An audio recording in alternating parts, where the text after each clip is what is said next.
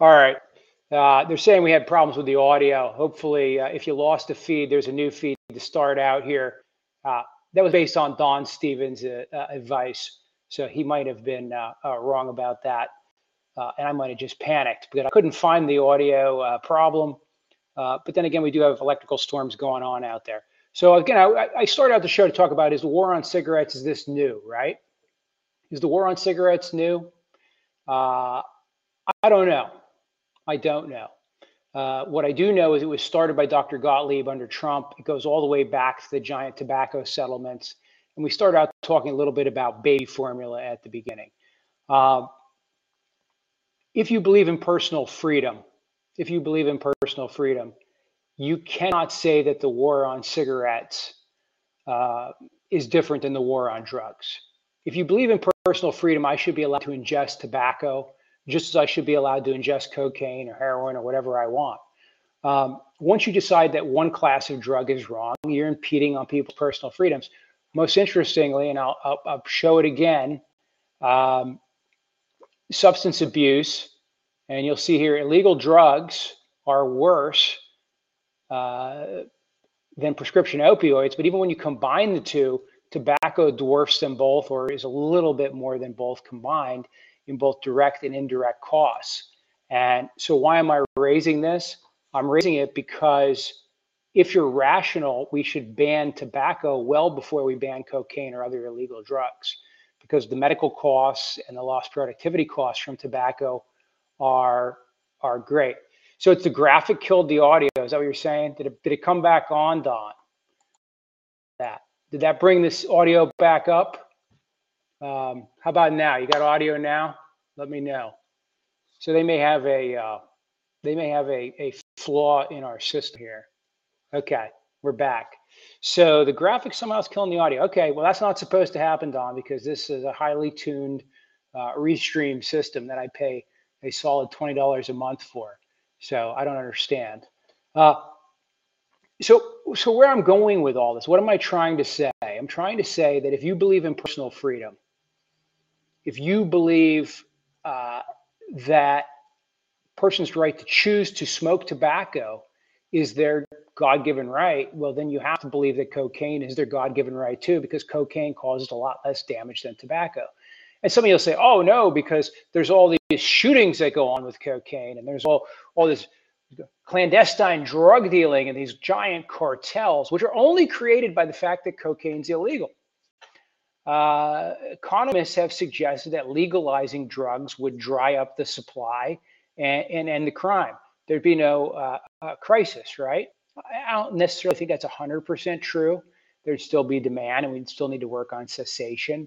Uh, but I do believe that most of the violence is because it's an illegal activity. If you make an activity legal, uh, regulate it, it removes the violence and puts it back in the courts uh, and the ability to contract to enforce things. Um, and earlier I was talking about baby formula, and I was saying, maybe speciously or not speciously, that baby formula should require a prescription. And why would I say should it require a prescription? Um, because there's no need for it, right? Why should people be allowed to choose whether to breastfeed or not breastfeed? A woman doesn't have a right to choose whether to carry a baby to term or not. In some states, soon when the Supreme Court hands down this decision overturning Roe v. Wade. So why should a woman then be allowed to choose how to feed the baby or what level of care the baby needs if in fact breast milk is safer for the baby, if the health and the welfare of the baby is paramount, uh, we should mandate breastfeeding. And again, if you guys want to call in, it's 717 906 5319, 717 906 5319. We'll get you on the air. Uh, and of course, we also rebroadcast this on Spotify and Anchor and Apple. And I know we actually have some listeners. Obviously, you can't call in live, but every Sunday and every Wednesday at 8 p.m., you can call that number 717 906 5319. Uh, you also have the ability to leave a voicemail. So if you want to leave a voicemail on it during the week or during an off time, I will get them and I can play them on the air. Uh, so that is a possibility as well. So if you just want to leave a shout out or a message, we can do that as well. So what, what I want you guys to think about is what does personal freedom mean in this context? what does personal freedom mean to me? What does personal freedom mean to you? Uh, should people be allowed to choose to ingest tobacco, cocaine, or breastfeed? Well, they're all tied together in a libertarian versus non libertarian value, how much control the state should have. So I'm always amazed that people who claim to be very law and order get upset when the government infringes on something that they believe to be their right. So, for instance, people will often tell me that I have a Second Amendment right to own guns and that shall not be infringed. If that's the case, and, and, and we're going to agree on that, there aren't many other things that are in the Constitution that can't be infringed if that's the barrier to infringement. If a negative prescription in the Constitution, for instance, the First Amendment, is in there, so we just saw in France uh, today or in the last couple days, courts have said that women can be forced to take off clothing at the beach. Um, they don't want women wearing so much clothing at the beach because apparently, if you wear too much clothing at the beach, um, these uh, burqas, bikinis, or something. It shows your religiousness, and they don't want people showing their religious uh, stripes in public. So when women wear these uh, burkinis or burqa bikinis, uh, they have to take them off or leave the beach, and that's been upheld as lawful. Um, they also can't ban women from going topless at the beach, apparently in France. In the United States, under the First Amendment and your freedom of religion, that could never happen. If you want to wear a colander on your head and claim to be a Pastafarian, you may do so. Uh, if you want to wear a burqa and claim to be a devout Muslim, you may do so. Um, and we don't infringe that. Now we're struggling, for instance, Maine, the Supreme Court just told the state of Maine they can't not give money to a school because it's a religious school. In other words, if you're giving out money for people to use as vouchers for secular schools, you can't take religious schools out of the mix. And some people are saying, well, you're forcing a state to pay for a religion, right? But this depends which way you look at the question. Are you forcing the state to pay for somebody's religion because the religious schools can collect? Or are you simply saying the state can't discriminate where that money goes? Um, it might almost be better in one sense if the state just gave the money to the parents and said, you can do this for anything school related. Then the person could choose what to use it for as opposed to directly funding the school um, or just give the money to the parents and tell them they can use it as they choose. And if they don't want to send their kids to school with it, uh, they can put it towards whatever they want, like a uh, a Nintendo. To, I'm, I'm, aging myself, right? An Xbox. Wait, I'm aging myself. Uh, an online streaming service to entertain the kids and, and the hardware to play it on, including the 80 inch television, um, which wouldn't be the highest and best use of the money. And maybe that's why there's some strings attached. And once you attach strings, can the strings have a net religious effect? The problem we're going to run into as we say that freedom of religion goes to a higher and higher level, uh, what if I'm a member of a church that believes in racial profiling of some sort? You know, my church has decided that God um, created different skin tones for a purpose, and that uh, the darker the skin, the holier the person, and therefore we're not going to admit light skinned people into my church um, because they're not truly holy. And when you say oh, you can't, you can't just. By the way, my church now has a daycare and a restaurant and and a whole bunch of stuff in the giant religious park that we've built. And you're going to say, hey, wait, you're discriminating based on skin color. And I'm going to say, yeah, but that's fundamental to my religion. Um, and then some people are going to say, well, the Constitution says that religious rights trump uh, uh, equal rights of the 14th Amendment because one came before the other. I don't know. I just see where this is headed. It's headed to people being able to stake out good faith or even bad faith religious beliefs that are hard to pin down which one is which. Um, and of course, some people would say, just use your common sense, Carl. There are good faith uh, religious beliefs and there are bad faith uh, religious beliefs. And I'm not sure that I agree uh, that there are good faith and bad faith religious beliefs. I think they're just religious beliefs. And who am I to classify whether your religious belief is in good faith or bad faith? But you have to decide uh, where we're going to draw this line, or we as a society have to decide where we're going to draw this line. So, again, coming back to personal freedom, my, my right to practice my religion. Um, so, I had a friend who just had a baby, and we were discussing whether he committed, and I'm going to say committed the act of circumcision on his child. Because he was saying to me, imagine these parents, imagine these parents who take a kid who's a little kid and they make a gender assignment for them and they start transitioning their child in some kind of gender path. And, how, and basically, he was like, How dare they?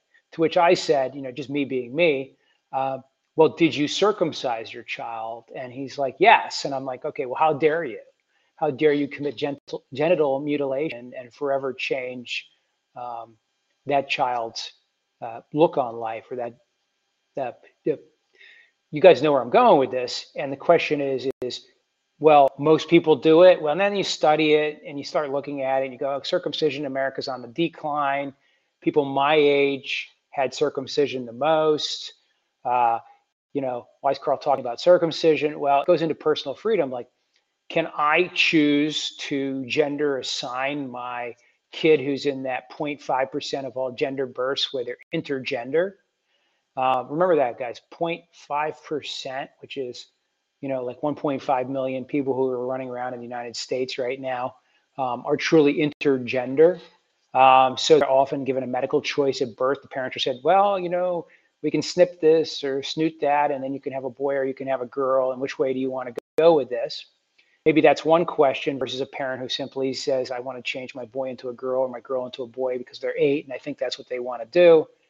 But is that really different than a parent who says, I want to lop the foreskin off my my, my newborn. Uh, and some are going to be like, well, of course, that's perfectly natural. I don't know if it's perfectly natural. I think it comes out of a, a religious um, dogma. Uh, Diana says freedom to choose. And Diana, I agree, freedom to choose. And so, why are we locking up cocaine dealers, Diana? Why are we locking them up? Should I not be allowed to just snort a like a Scarface pile of cocaine if I want? Shouldn't I be allowed to do that? Um, I can smoke cigars all day if I want. Um, I've known to exercise that right from time to time.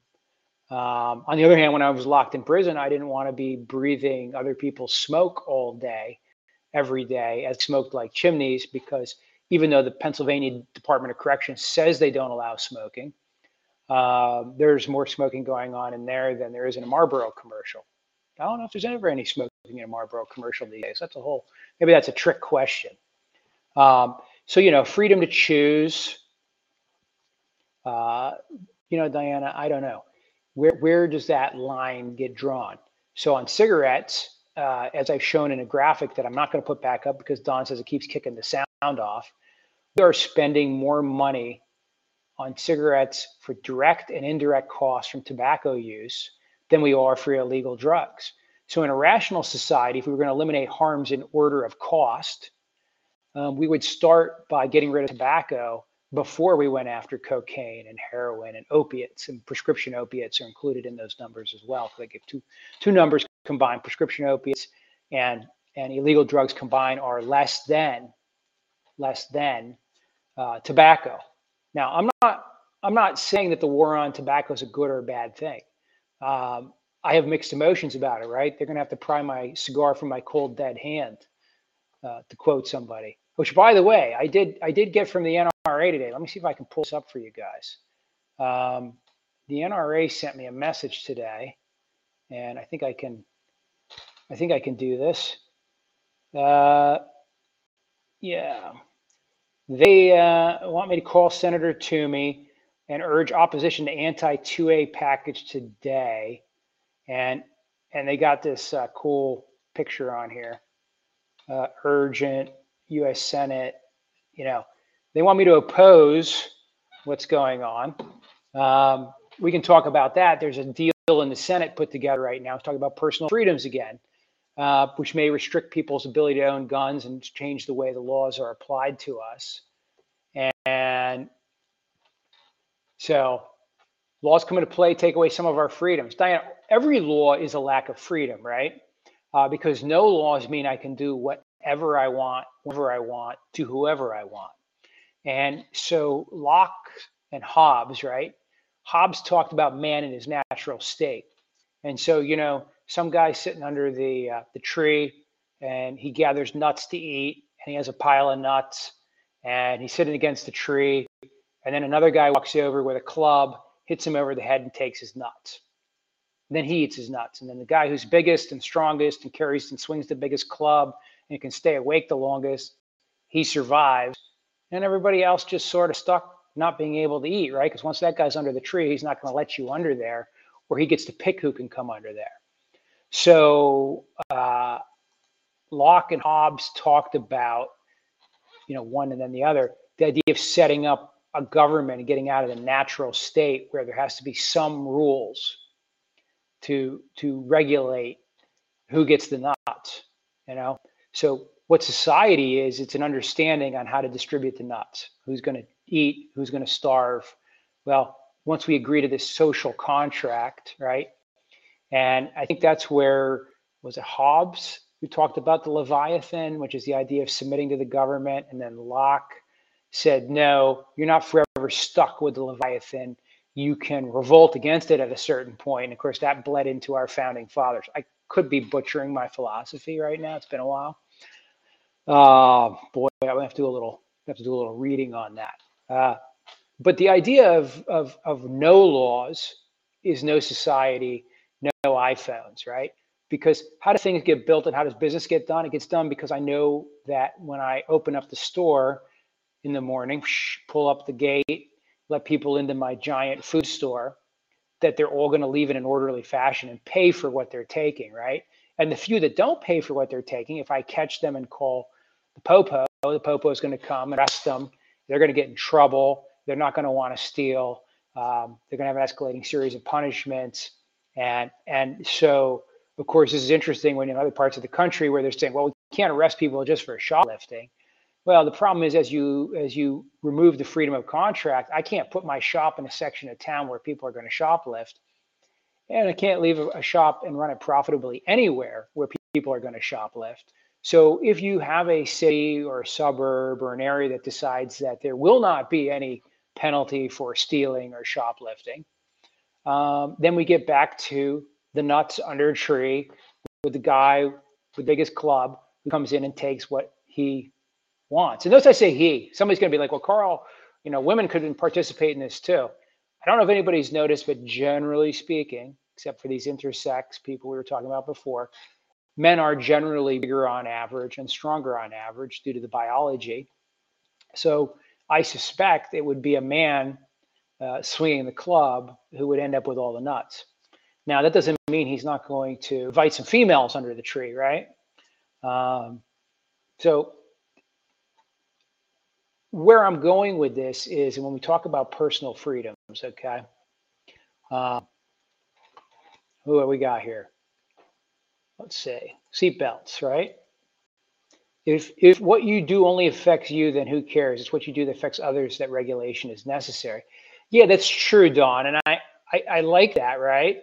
Um, and then and then Diana, your kind of related question. We do need laws, but where do we start? Stop.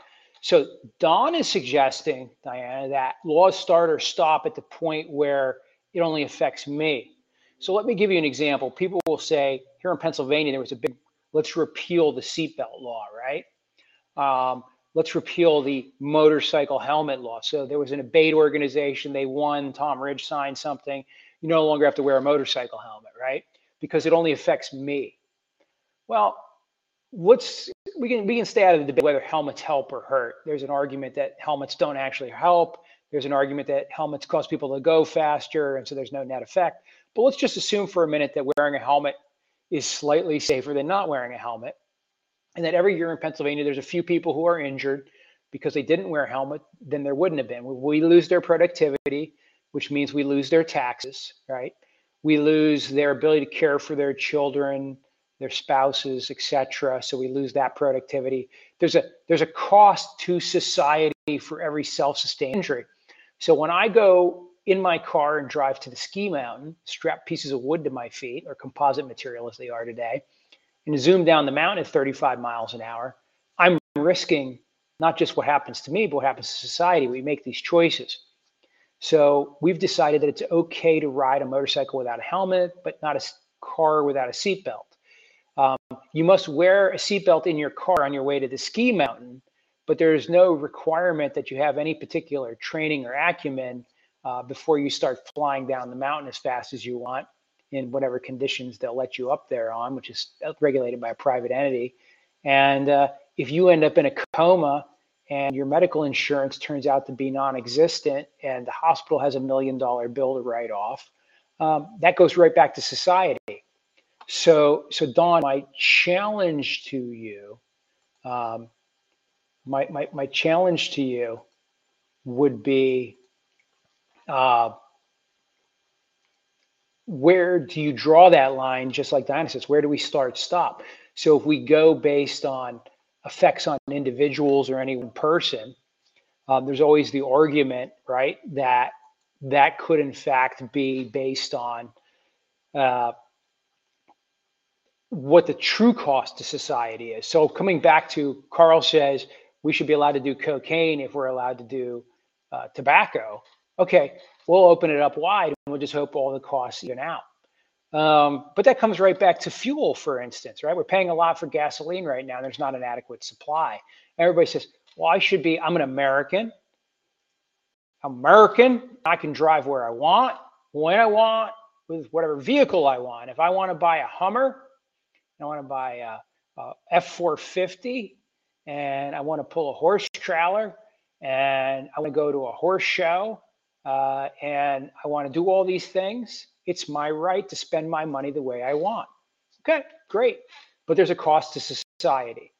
Um, if fossil fuels are a problem, I guess there's a cost called global warming. If any of that's true, I that's for another day, another show. I'm not a big believer that anthropomorphic or anthrocentric, whatever you want to call it, global warming is the major problem that everybody thinks it is. Um, but but if it isn't, um, there are other costs to fuel, right? We're driving up everybody else's costs when we do something leisurely. So if you drive to the Mechanicsburg Walmart from Carlisle instead of the Carlisle Walmart, uh, just because you like thought you might stop at the Sam's Club but don't, you just burn 16 miles worth of gas that you wouldn't have burned otherwise.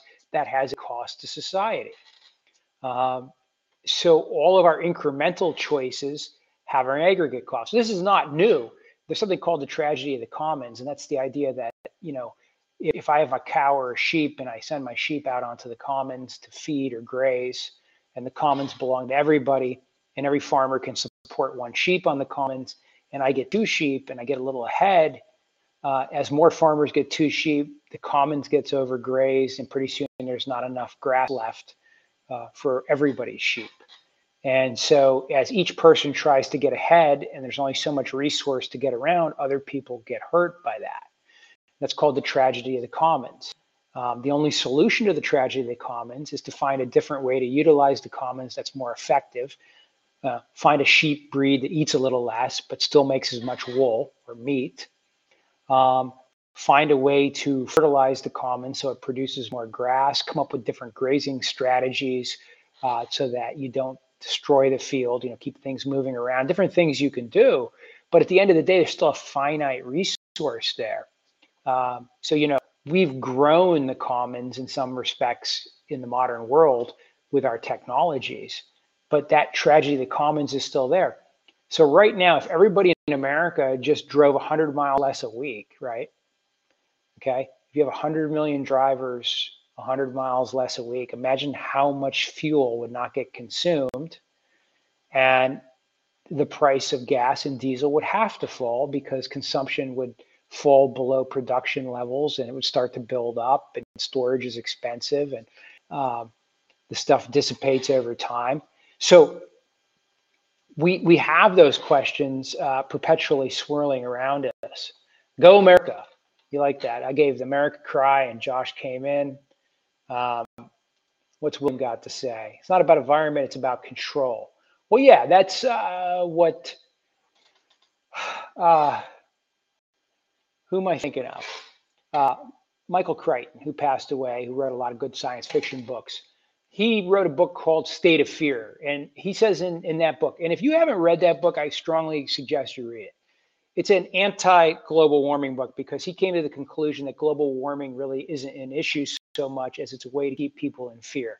that without a Cold War and without a major, um, uh, you know, uh, a boogeyman to scare people with and to direct their energies, uh, we need a state of fear to be found. We need a state of fear created around this esoteric global warming problem that's too hard to grasp. And but you just need to change a lot of stuff, and then it will solve the problems.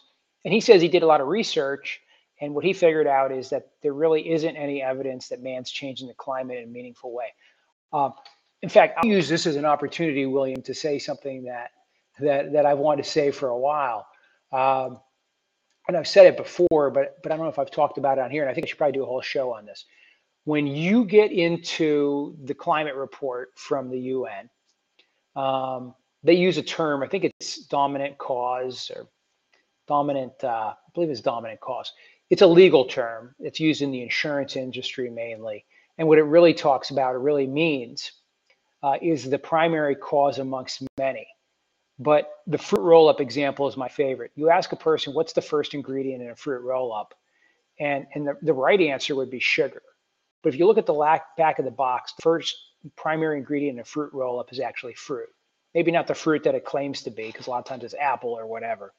And then they add, you know, some cherry to the apple, give it the flavor. But that's the first ingredient. Then the next ingredient is sugar, then corn syrup, then high fructose corn syrup, and then uh, fractionalized sucrose or something, you know, like four or five different kinds of sugar. That allows them to sell them to a mother and say, Mama, you are giving your kid fruit. Look, fruit is the first ingredient in this thing.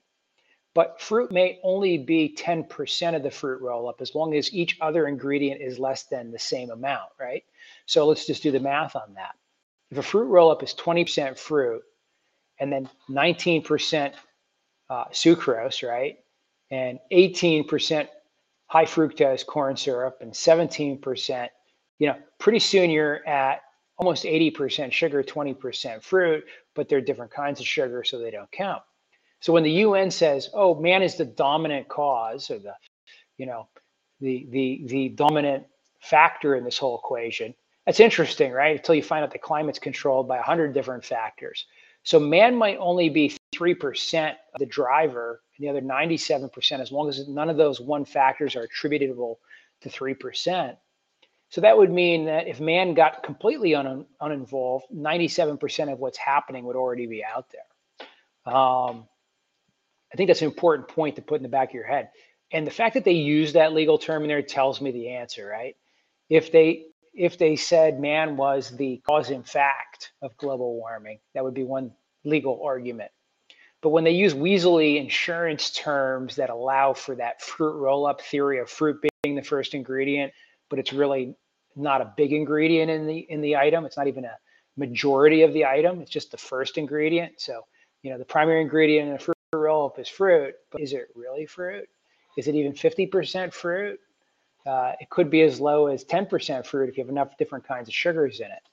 And the fact that they use that same fruit roll up uh, combination term to describe global warming, I kind of tells me the answer. Why would you use it unless you had to say that we're not sure how much effect man has, but we know it's not gigundous, or else we would just come out and say it.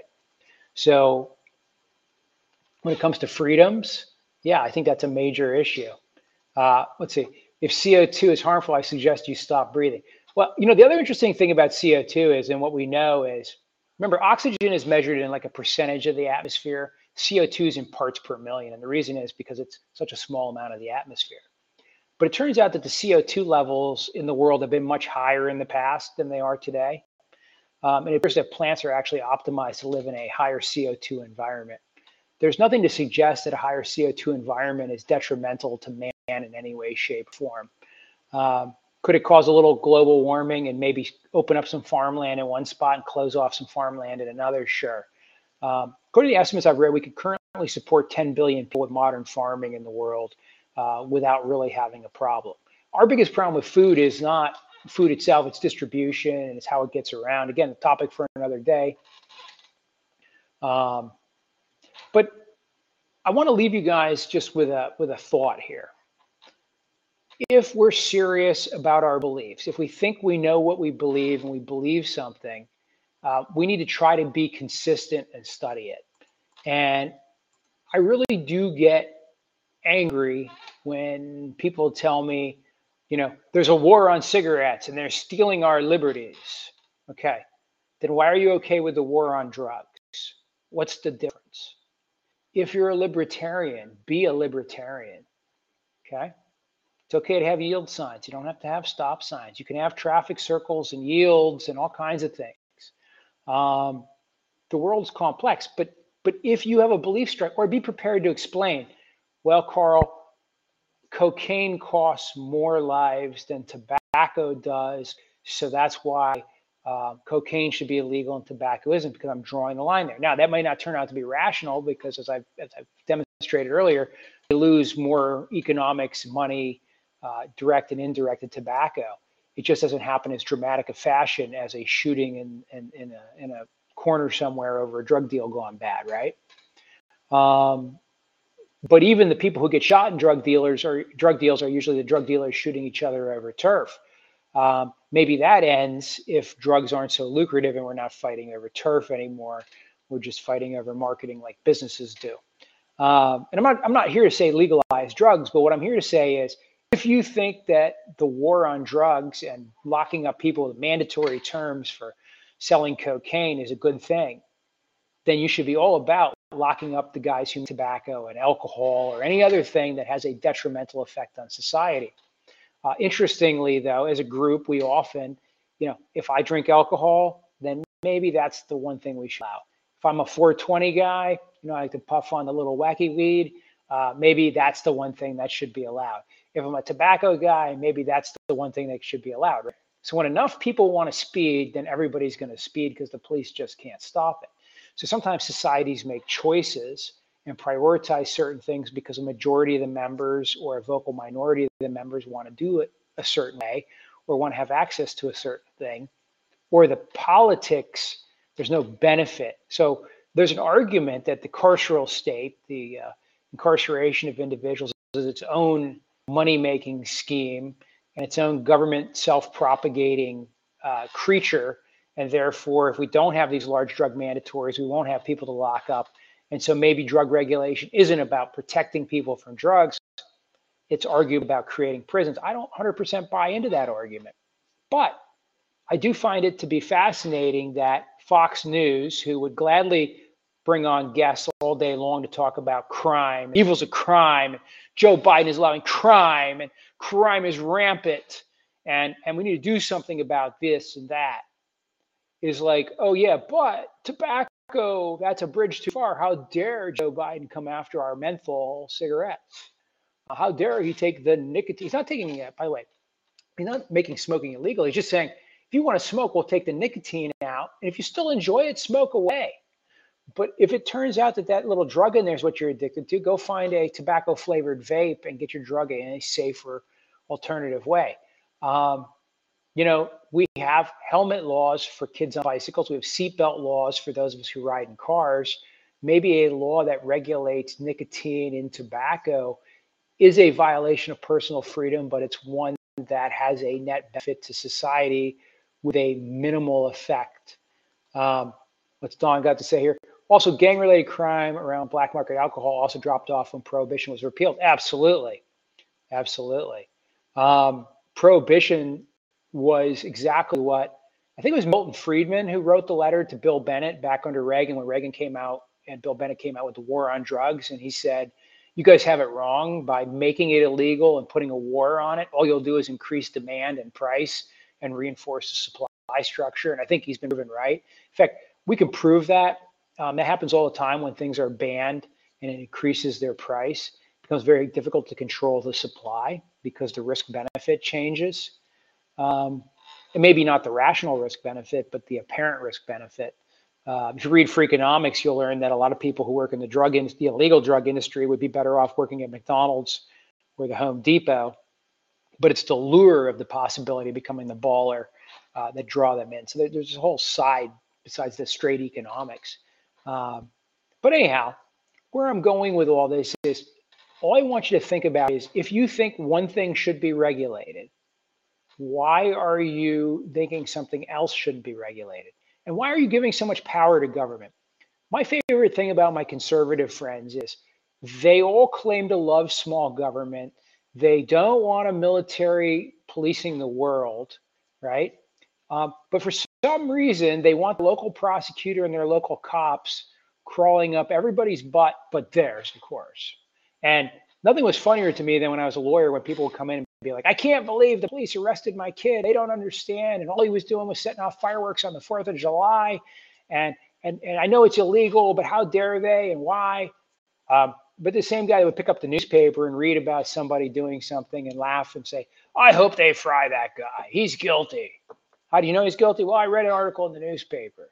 And I used to say to guys who would come into the office and they'd say, um, well, you know, and I'm being unfairly accused, or my son's being unfairly accused. I'd be like, you used to read the newspaper. You ever read the newspaper and just look at the article and say, oh man, that guy's guilty. I hope he fried. And they'd be like, yeah. I'm like, look, somebody's doing that to you right now, and, you're innocent. So next time when this is all over and you read the newspaper, remember this. Um, that's why really good prosecutors tend to drop cases if you push them to jury trial where they're going to be crappy for the government because they don't want the 12 jurors to see the uh, BS that they hoist upon people sometimes. Um, and, and what happens is 12 people leave the courtroom with an education now that maybe people accused of a crime really aren't guilty of anything. Um, you know, we should remember that Donald Trump might be innocent. So he might, you know, I, I mean, I can't, I know the hearings, by the way, by the way, people are saying, oh, there's no evidence. It's just all opinion. Evidence is testimony. If, if your mom says that that bad man over there attacked her in the alley, right? It's her word against that bad man. Um, so evidence is just testimony. Okay. So when someone took and went in front of the January 6th committee recently and said, Donald Trump told me, or I heard Rudy Giuliani say, that's what evidence is in court. Now, emails and video and things are, are certainly powerful evidence. Um, and people used to tell me like, well, nobody should be allowed to be convicted without a video. And I'm like, well, you have to remember our legal system was developed over the last thousand plus years. And there's only been video for about the last hundred of it and widespread use of video and availability of video for only like the last 20 or 30, right? And, and really granular cell phone and police video and things like that for the last 10, maybe 20 at the most. DNA really came into fame in the OJ trial, right? And that's all in our lifetimes. So our entire legal system is built on the idea that evidence is testimony and documents. Video and photographs are relatively new additions to the pile, uh, but they need not exist for people to be convicted. And jurors have convicted people wrongly for years. Um, let's see. Now, trans athletes and how have their genitals physically examined prove they are the sex they say they are. Yeah, this is going to get really complicated because Hitler ran into this problem. He decided, you know, they were going to try to figure out what the different races were and who was a member of what race. And it turns out to be completely impossible to classify people. And uh, I'm not going to get graphic here, but Don, there are people with physicalities. Um, and Diana says, "What about hearsay?" Well, hearsay is a out-of-state court statement offered for the truth of the matter asserted, but it's a repeated statement. So Diana, if I go into court and I say that I saw Rudy Giuliani stuffing the ballot uh, uh, the fake electors into somebody's hand. That's direct testimony of something I saw, so that's not hearsay. If I say that Rudy Giuliani told me that he knew the electors were fake um, on the fake electors ballot, that is a hearsay statement, but it falls under one of the exceptions because it would be a statement against interest, against penal interest, because it would tend to prove that he knew those were not real electors or false electors we would say that people don't lie in a way that puts themselves in jeopardy. So the statement is reliable. So the statement itself is reliable. Now the only question is, is the person repeating it reliable? And the jury's told, assume that the statement itself is admissible, but do you believe the person who says they heard it? If you believe that they did in fact hear it, you may consider it. If you don't think they actually heard Rudy say that, you may not consider it. So any time you testify to what somebody said out of court, right? The police come in and testify to hearsay all the time. Carl came in and he confessed to stealing the money. He sat down with the detective. He told him what he did. So if I had taken a trial, the detective would have come in and he would have testified to what I told him. And that would have been enough evidence to convict me. Um, because it's hearsay from a defendant admitting to a crime which clearly goes against your penal interest. So a confession is always admissible. Now we have other rules like the res gestae rule, uh, which, by the way, uh, we're doing this show on current legal topics, right? Uh, we're going to come back, our current topics, I should say. We're going to come back and do a, a, a, a legal show at some point here. So I'm, I'm kicking around the idea of reinvigorating weekend appointment where we can talk about people's uh, legal situations, not in the context of an attorney advising you, but in the context of just kicking around ideas. And so that that may be in the works.